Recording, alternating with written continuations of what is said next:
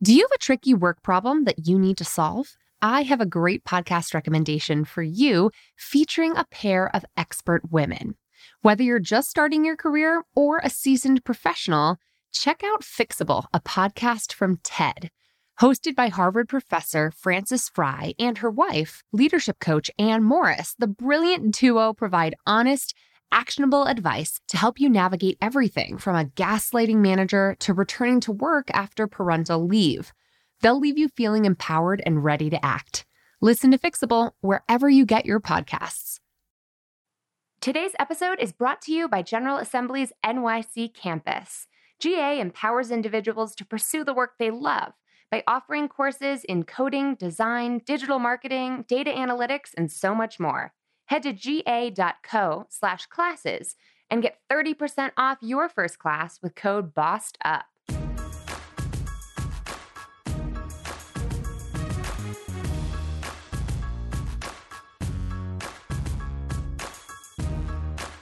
Hello and welcome to Bossed Up the Podcast, episode 32. I'm your host, Emilie Aries, the founder and CEO of Bossed Up. And in honor of the forthcoming 4th of July, Independence Day, the whole month of July, we are getting a little patriotic on the pod. Month long, we're going to be focused on women in the public sector and women who are crafting careers with impact. We'll be hosting webinars about it, we'll be posting new blog posts about it, and of course, I'll be recording lots of podcasts about creating careers in the public sector. So if that's all up your alley, make sure you're an email insider at bossedup.org right now so you won't miss any of it. And there's good reason to be so excited about women in the public sector this year. This year could change the game with a tidal wave of women running for the highest elected offices in the country, more than ever before. At last count, according to Politico, at least 575 women had declared their candidacy for the U.S. House, Senate, or governor's races across the country. So, this is a really exciting time for my favorite intersections of feminism and career strategy and my background in politics and campaigns to all merge together. This month here on Bossed Up, I get to geek out about all of my favorite things. So, today's episode, we're kicking things off in the way we like to here at Bossed Up, which is to keep it super real. Public life and pursuing a career in the public sector ain't easy. And part of the reason why being a public servant can be so challenging and is really warranting of the title is because when you make an error, when you make a misstep, and you are in public office or in a public sector position, those stumbles are pretty public, right? Unlike the private sector, where maybe you put your foot in your mouth in a meeting at work, or you bomb a presentation, or you just mess up a big client project one time, that stuff ain't on the headlines of the nightly local news the next day. Whereas in public office or when striving for these highest positions of power in our country, that glory takes guts, right? Because stumbling along the way, which as we like to say here at Bossed Up, failures are inevitable on the road to success. Those failures in the public sector are just a little more uh, public. So I want to give major credit, major courage points to all the badass women who are pursuing public office, who are pursuing careers with major impact because making missteps along the way is especially challenging because pursuing a career in public life comes with the possibility of public failure. Today's guest knows a thing or two about those risks, so I asked her to weigh in on a question that came in via the Bossed Up Courage community on Facebook. That's our online accountability group, which, if you haven't joined already, hit up the links in the show notes or go to bossedup.org to sign up for it because it has been called the best place on Facebook, and you don't want to miss out on that. And in today's episode, we're going to dive right into that interview, but you'll hear me bring up the listener career conundrum that was posted in the Courage community just a few minutes in, which we'll get to right after this quick break. Do you ever find like listening to the news really bums you out? Listen, I am all for being a well informed boss lady, but sometimes you just want to hear some good news for a change which seems like it's hard to come by these days. Luckily, the Newsworthy podcast is here to help by covering all the day's news in less than 10 minutes with an actually upbeat personality brought by host Erica Mandy. Check out and subscribe to the Newsworthy wherever you get your podcasts. So, without further ado, my special guest for today's podcast episode is Emily Cain, the executive director of Emily's List, a PAC focused on electing Democratic pro choice women to office. She got her start in politics at an early age, first elected as a state representative in Maine at the age of 24. She went on to run for Congress twice and lost twice with very close margins. Those losses, however challenging they may be, are part of what led her into stepping into this huge national role with Emily's List, a self described dream job of hers, where she's had a major impact in close races across the country, where she helps recruit and train candidates in tight elections from coast to coast. And where she's had the chance to continue pursuing an impact oriented career. Emily, welcome to the Bossed Up podcast. I am thrilled to be here. I mean, it seems like every week this year is election week for us at Emily's List with so many women running across the country in important primaries. But I'm thrilled to have the chance to talk with you um, and to connect with your audience, hopefully, maybe inspire some of them to even run for office. I would love that. So, as many of them may or may not know, I got my start, my career really started in the world of politics and campaigns and elections. And you have built a long career in the legislative body in Maine, but also yes. running for office yourself. Can you tell me a little bit about your electoral experience that led you to the executive director position you're in? Absolutely. So I never set out to be in politics. I am passionate about education, about the arts and music in particular, and followed that passion to get a degree in music education from the University of Maine. Um, there, I really discovered a passion for higher education, looking at my own experience and the challenges my friends faced with college affordability, graduating within four years, jobs being available or not available afterward, crushing student debt for many people that I know and love. And I, I followed that passion to want to work in higher education. And it was while I was working uh, to earn my master's degree that I began to connect the dots. At a little school known as Harvard University? I was at yeah. a Harvard Graduate School of Education. Yeah. And it was there that I began to connect the dots, these things I cared about, like student loan debt, and college affordability and quality, support for public higher education, kept leading me back to the same place, which is elected bodies where people make decisions, a lot of which I thought were really dumb. And I was like, geez, I need to work in public policy. And so I did what I thought the right thing was to do. I went to May of 2004, reached out to my local state senator, a woman named Mary Cathcart, and I, I talked with she and her husband Jim at a Kentucky Derby party. You never know. Note to listeners, you never know where your best networking opportunity will be. For me, it was at a Kentucky Derby party. And I said, Mary, would you please look at my resume? I would love to work in public policy. I would love to work at the State House in Maine. And Jim, her husband, said to me, Hey, Emily, have you ever thought about running for office? To which I said, no, no. I mean, I maybe, I mean, in my back of my head, I was thinking, oh, geez, I just want to give Mary my resume. and this guy's asking me if I want to run for office. And I'm like, that's, you know, I'm kind of trying to change the subject. And Jim says, Mary, I think we've found our candidate. Oh. And I had no idea at the time, but my local state legislative race would be open. So, longer story shorter, May I was asked to run. Uh, I will say I did the most stereotypical thing a woman does when she's asked to run for office, which is I responded by email a few days later saying, I'm sure you're talking to a lot of qualified people. Let me know how I can help. Now I would say to myself, get over yourself, just say yes, of course. Um, but I didn't know that then. So, May, I got asked to run. I said yes. Uh, June 10th, I finished my master's degree. July 1st, I started a job at the University of Maine. July 6th, I became a candidate, started knocking on doors that weekend, got married August 15th, and I got elected November 2nd in 2004 and I had never been to the State House before in my life. So I had to look up the directions to get there for my orientation. Wow. And that was the first time I ever went to the State House. And so for me, you know, I, I got here because I cared about something enough Right. to want to do something about it, working in public policy.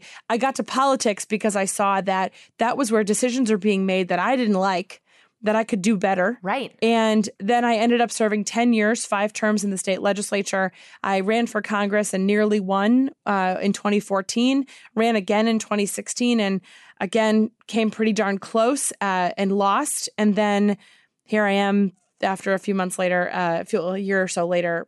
At Emily's List, and it's the best story and the best career that I've never knew would be available to me. It's a it's a path I didn't know was there, and that I discovered, and I have really owned every step of the way. I love that because it's nice to know that if you follow the issues, if you follow the impact that you really want to have in this world, you can create a career focused on having an impact, not knowing exactly what your next steps are going to be, and not being able Yeah. to predict your your career arc in some ways is something that's more and more common. I put it this way, and I, I believe this, and people who have heard me talk before have definitely heard me say this, which is I believe firmly if you wake up in the morning caring about something enough, anything, it could be the quality of water, it could be your kids, it could be the cost of healthcare, it could be animals, it could be schools, it could be businesses. It could be jobs, it could be anything, air you breathe. If you wake up in the morning caring about something, then you are qualified to run for office. Yeah. And I think that's something to get, you know, to this issue of of women and careers that we see at Emily's list a lot and that I certainly experienced myself was this sense of, you know, did I have the right resume to run for office? Right. And what I have come to know and believe and understand is what is truth is that if you are caring about something enough, if you have a passion and a drive, that is what qualifies you to run for office. And it's whether or not you're willing to do the work to make it happen Right. and risk rejection a few times um, along the way uh, that that will make you successful. Well, let's talk about that because I loved the way you you described your electoral runs for Congress as near wins. You know, you and I They were. we- and they were, and and you and I met in the green room at the Democratic National Committee's Women's Leadership Forum, which was such a delightful experience. And there was a lot of celebrating of success there. And this Mhm. year, especially because Emily's list candidates are crushing it from coast to coast, we hear a lot. Yes, they are. We hear a lot about successes. We hear a lot about those who are winning races, and that's great. And I certainly want to hear more about that. But we don't often hear about those near wins. And Well, yeah. yeah, and uh, like let's just put for one second, let's put a little bit of a gender lens on this Sure. too for a second, because you know, men have been winning and losing elections for centuries, and you never hear anyone say, "My goodness, all those men have lost elections for centuries." Well. You can't win or lose if you're not on the ballot. Right. And a few months ago, we laughed in the office because there was actually a headline that said, if more women run for office, more women will lose. And we were like, yeah, because that's math. Yeah. Like that math is a thing that applies into elections also. And so, yeah, of course. And that's the whole point, right? You, you have to be in the ring or, or you don't even get a chance to play, right? You can't win an election if you're not on the ballot. Right. And so you have to be willing to risk rejection, which is why I keep coming back to if you care about something enough, you're willing to lose sometimes. It can't be why you do it. You can't, as you heard me say, I, I never woke up in the morning as a kid and said, I, I think I'm going to run for Congress. No way. I, I never, never even knew that was available to me as an option. Yeah. And I think too often times, particularly women sort of take things off their potential to do lists Mhm. before they even get started. And I would argue putting yourself on the ballot is something you should definitely plan to do. And I want to go deeper there, Emily, because one of the questions that came up in our community that really inspired this interview came in from one of our community members, Sonia, who has been looking for a job, not running for office per se, but looking for a nine to five for quite some time. And she wrote into our community saying, This morning I got a rejection email from a job I'd recently been interviewing for. I felt so confident that this was it. Every rejection is tougher than the last. How do you handle rejection during a lengthy job search and maintain a positive attitude? Sometimes I'm scared to get excited about a job because I don't think I can handle getting let down again. And so she's almost speaking directly to what you just said that women internalize failure in such a personal way. How do you see candidates bouncing back from failure and from your own experience? How did you bounce back and frankly into this fantastic new job of yours? it is fantastic. Thank you. Yeah, so uh, there's a few things and I want to say first to Sonia and to anyone in your community who is struggling with rejection from a job or, or not finding the success that you have imagined for yourself is that first of all, it's okay to be bummed about it. Right? If if you weren't sad about it a little bit, it maybe meant it wasn't important to you enough. It, it really didn't mean something. You know, if you whether you don't get a job or you lose an election and the next day you're like i'm good yeah. right then maybe it wasn't the right thing for you it, so I, I first say we can't be so hard on ourselves you got to give yourself permission to be bummed out when things don't go your way, but then you have to give yourself permission to also get over it. Yeah. And, you know, I would say I learned that lesson from a very early age, uh, really from my parents.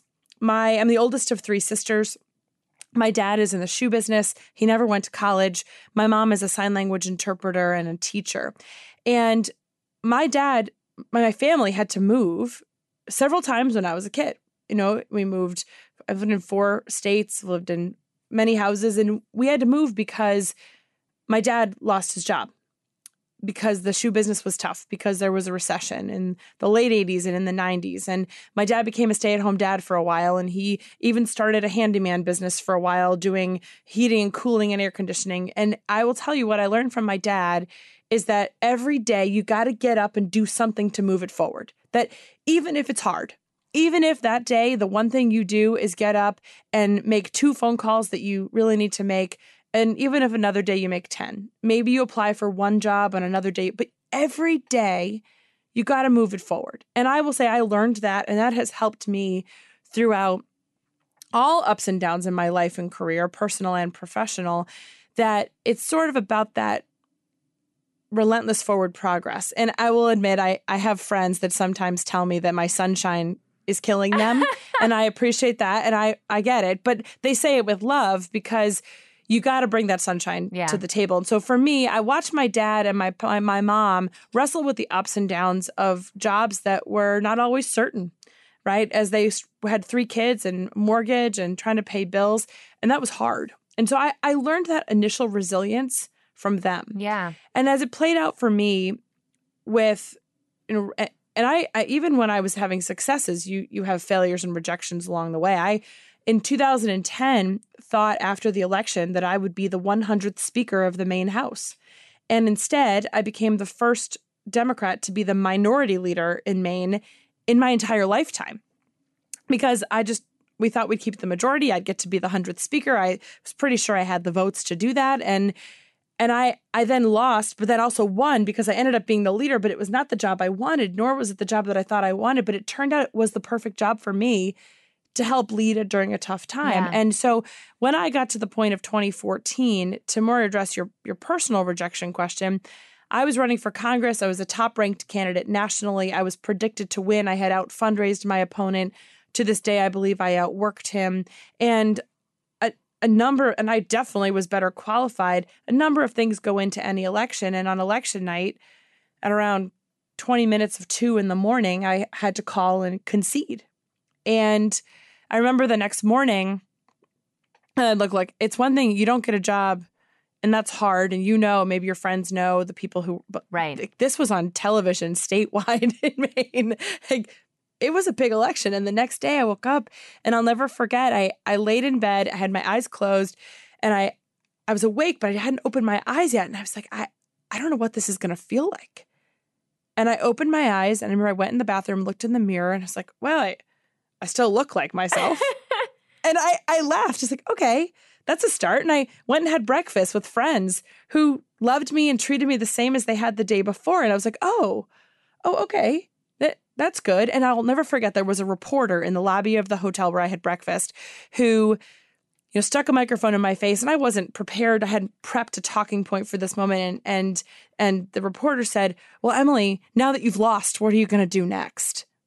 And I, I, I, I remember looking in the camera and saying, well, I woke up yesterday caring about the state of Maine, and I woke up today caring about the same thing. So something to do with that.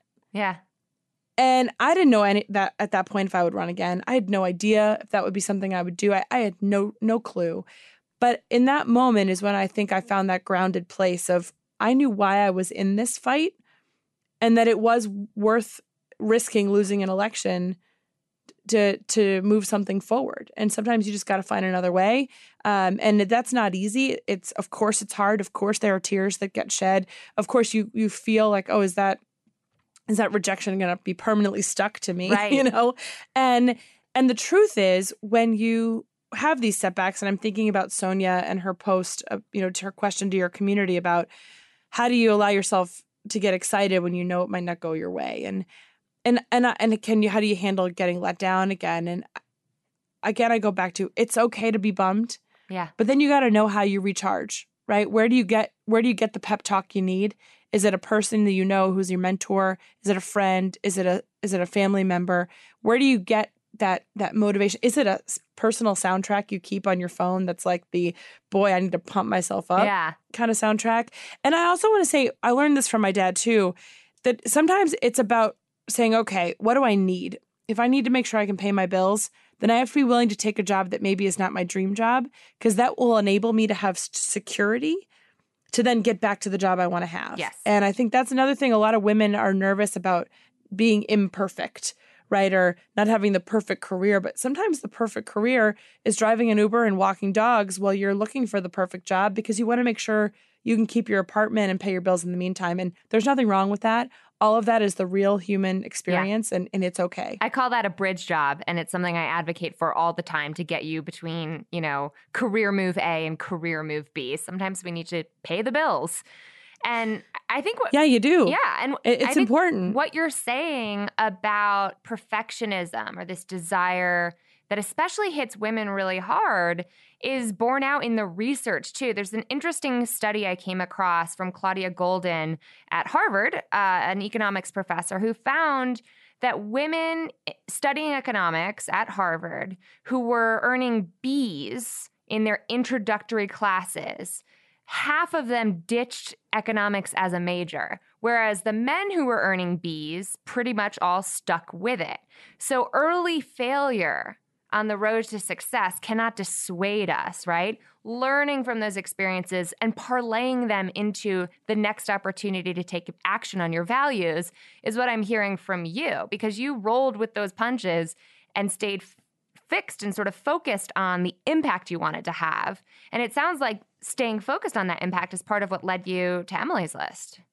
Well, and if you stay focused on what you, on the kind of difference you want to make, rather than the specific title you want to have, you will find a lot of satisfaction in a lot of work that maybe wasn't what you thought. Right. I know for me, after the 2016 election cycle, I, I, I run for Congress again and nearly won. I didn't. And then you know, I, Donald Trump had also become the president, and I'm going to say that was not who I voted for, in case there was any question about that. And I was pretty bummed and basically only watched the Food Network for like three and a half months after because Yeah. that was what I could do. Same. I, was watch- I watched a lot of Chopped.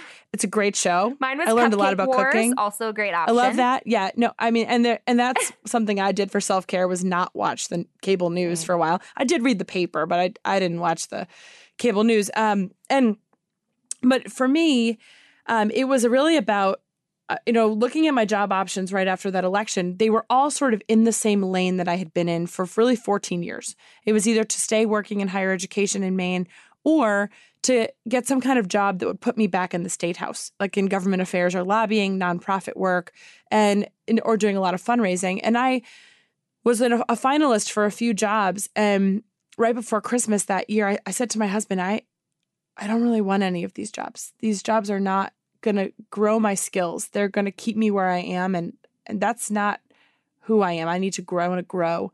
So we did the math and figured I could. I pulled out of all those searches right before Christmas that I I had about eight weeks uh, of cushion there, and was talking with a friend who runs a tech company in Maine called History IT, and you should all check it out. It's great, historyit.com. And they do digital archiving. It's a women led tech company based in Maine and Chicago. I was at a holiday dinner telling her that I was kind of doing some soul searching about what I wanted to do because I really wanted to have a positive impact, but also expand my skill set.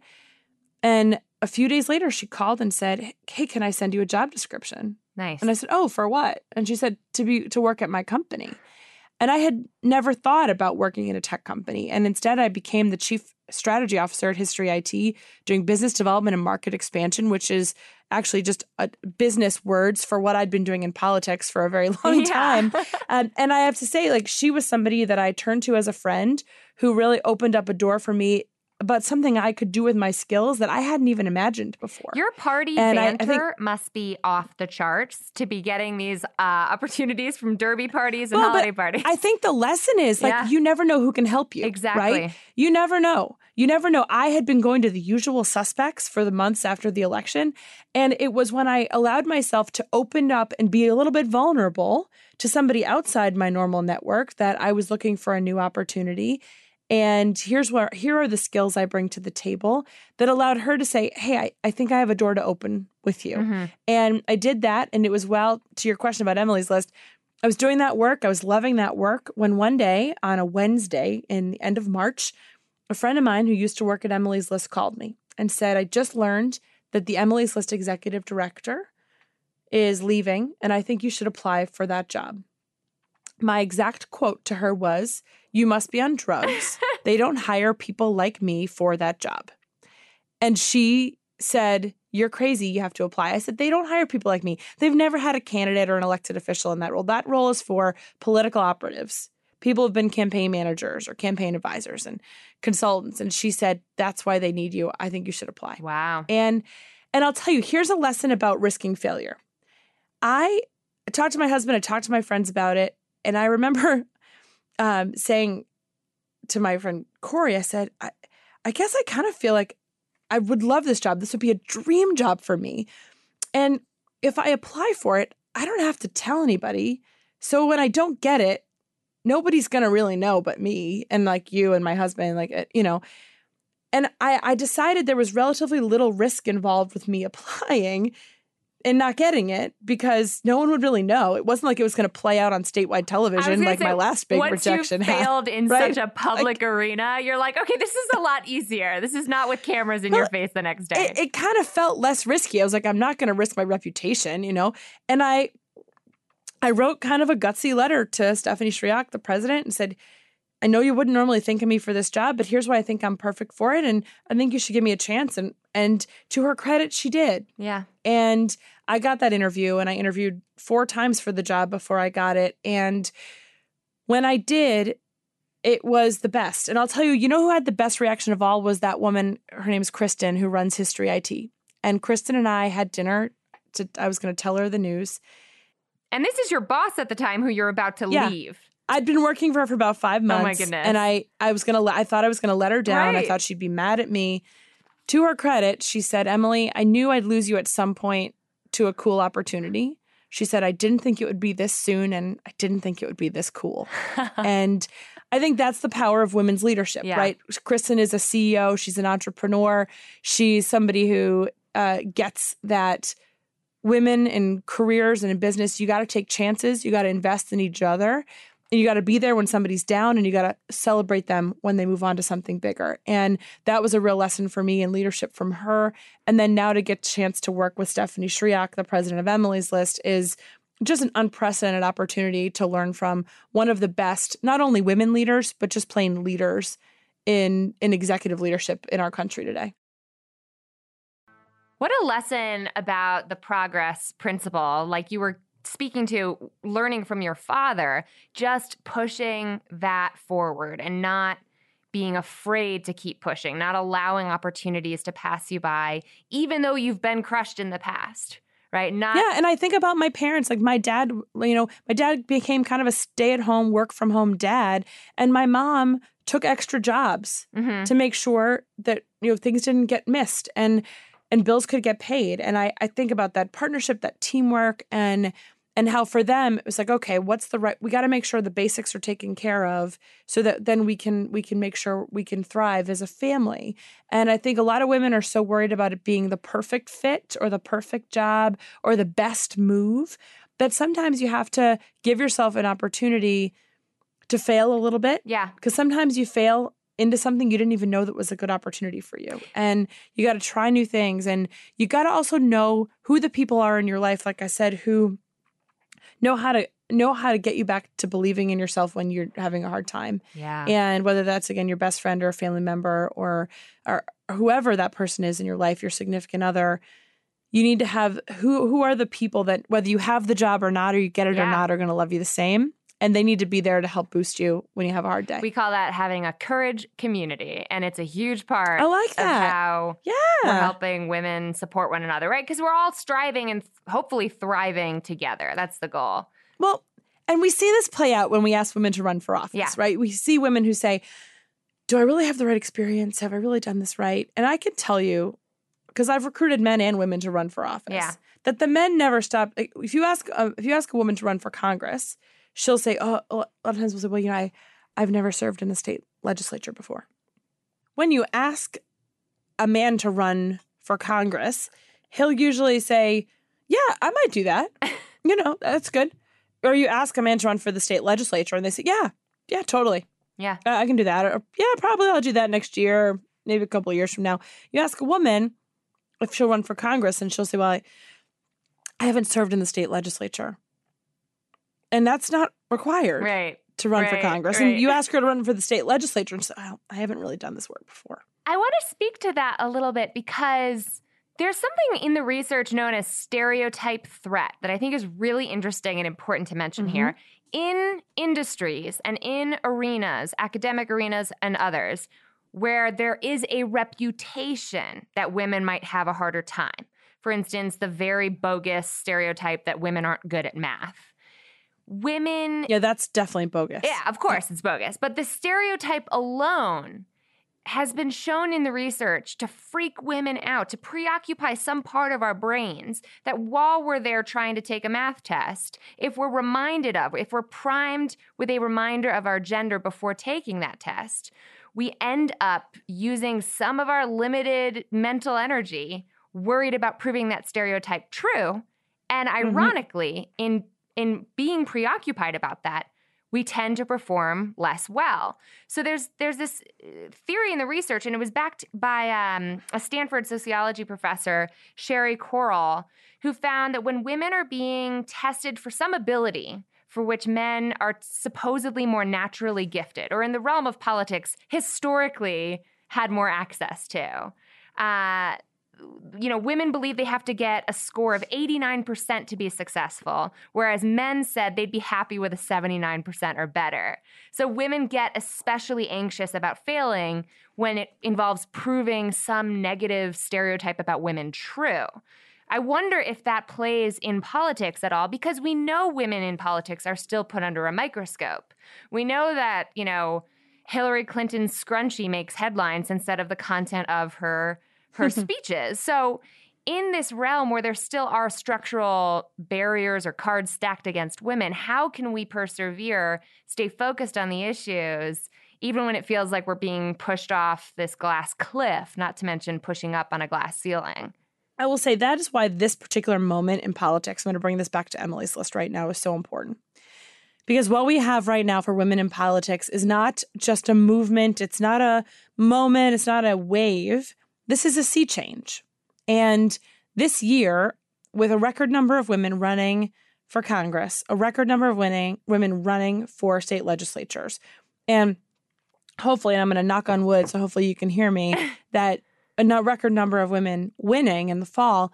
This is the kind of moment where we begin to eat away at that stereotype threat, that discounting, that imposter syndrome by changing what the norm is. Because it is still an exception to have a woman in office. It is still an exception to have a woman of color holding a leadership position in office. And we need to make that the normal. And the only way we do that is by getting more women to run, getting more diverse women to run, and helping them together to win.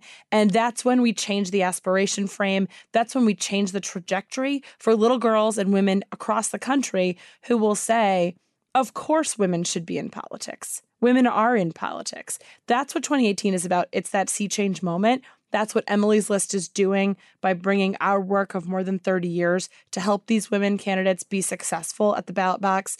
And they can be the change. They can be that, it can make the difference. And Preach, that's why Emily. it's here so I- exciting. I'm over here like nodding my head so feverishly. I think it might fall off, but I love everything you're saying. And it reminds me of what Shonda Rhimes, of all people, said about her groundbreaking work in cable television, right? When Shonda Rhimes became the owner of Thursday nights, right? With her shows Mhm. on television. we love she Shonda said- Land at Emily's List. We're big fans. Yeah. I mean, who Yeah, not right? We're big fans. So go Mhm. shout out to Shondaland. When she was applauded for bringing diverse characters into the mainstream, she said, you know, this is not anything special. I'm doing what I call normalizing. I'm normalizing mm-hmm. TV to make it look a little bit more like real life in America. It's time to normalize Congress. It's time to normalize our state houses. It's time to make sure that our bodies, who are representing us, everyday citizens, private citizens like myself, I want my members of Congress, I want my members of the state house to be representing me in my everyday experience.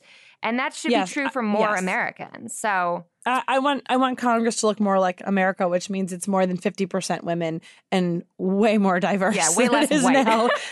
yeah, I mean we and we can get there, and it it really is something where you know we need to be again we need to be willing to risk some losses in the short term for the long term gain of changing the trajectory of women in politics, of changing the quality of leadership in our country, and that means sometimes you lose.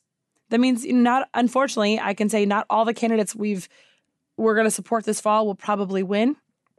I mean, it'd be awesome if they did. let's be clear, and you should absolutely help them, send them money if you're listening to this. But but the definition of success starts with that many women running because that means even more can win. Yeah. And that's why I'm so appreciative to have the opportunity to talk with you, to share this. And I really hope everyone will check out emilyslist.org. Uh, all emilyslist.org is where you can find it and uh, more information about what we do, how we do it, and would love to be in touch with anybody who's listening. Definitely let us know when you're ready to run for office. To learn more about Emily's List, head to emilyslist.org. And that's Emily with a Y, unlike me. All right, now it's time for today's Boss Moves Moment of the Week. Hi, this is Jenna from Columbus, Ohio. And after listening to Surviving a Toxic Workplace and the rest of the Bossed Up podcast, I went to a meeting with my executive director of my company and had a really great conversation with her about what I want my department to do and the future of my department and where I see it going. And I really stood up for myself and I'm really, really proud of myself for this week. Awesome, boss. We are cheering you on. And thank you so much for calling in to share your come up story. Not only are you motivating me and inspiring me to keep doing this work, but you are inspiring countless others who are listening in today. Do you have a boss move to share or a career conundrum you want us to explore next? I want to hear from you. Call into the podcast hotline now at 910 668 BOSS or 2677. And that number, by the way, is always included in the show notes right there in your podcast listening app. All right, boss, what is your take on handling failure along your career come up? Are you striving to pursue an impact oriented, cause focused career or public office or a, a career path in the public sector? What does that look like for you? And what are your thoughts on the record numbers of women running for office this year? I want to hear all about it on social media. Follow me at Emilie Aries, that's Emily with an IE this time, or at Bossed Up ORG. Chat with me in the Bossed Up Courage community on Facebook or in the comment section of today's episode page, bossedup.org slash episode 32. In the meantime, keep bossing in pursuit of your purpose and together we'll lift as we climb.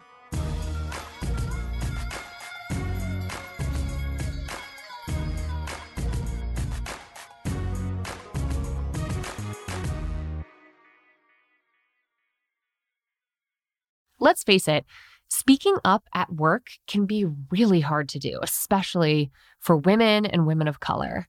When the stakes are high and you've already worked so hard to just be the only woman in the room, and you want to get everything right, you want to have all your facts and figures accurate before making your voice heard, it's just so much easier to stay silent instead. Researcher Deb Jahanski calls this loss of voice phenomenon.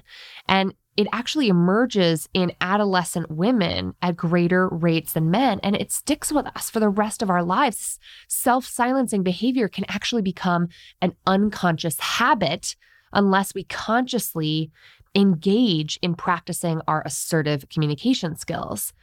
And we here at Bossed Up have set out to help women like you do just that. Speak Up, my live assertive communication course, is back open for enrollment, and we're kicking off a new cohort launching this June. Over the course of eight life changing weeks, you'll have access to interactive online curriculum and live weekly practice sessions where you, Irene, and I, and a cohort of fellow Speak Up bosses who are owning their voice, overcoming the social messages that have taught us to keep silent, and really learning to strategically and assertively communicate when it matters most, will actually have the practice time to rewire our brains, create new neural pathways, and build better habits when it comes to speaking up with confidence and precision and assertively communicating in the workplace. Learn more and enroll today to secure your spot at bossedup.org slash speak up. That's bossedup.org slash speak up.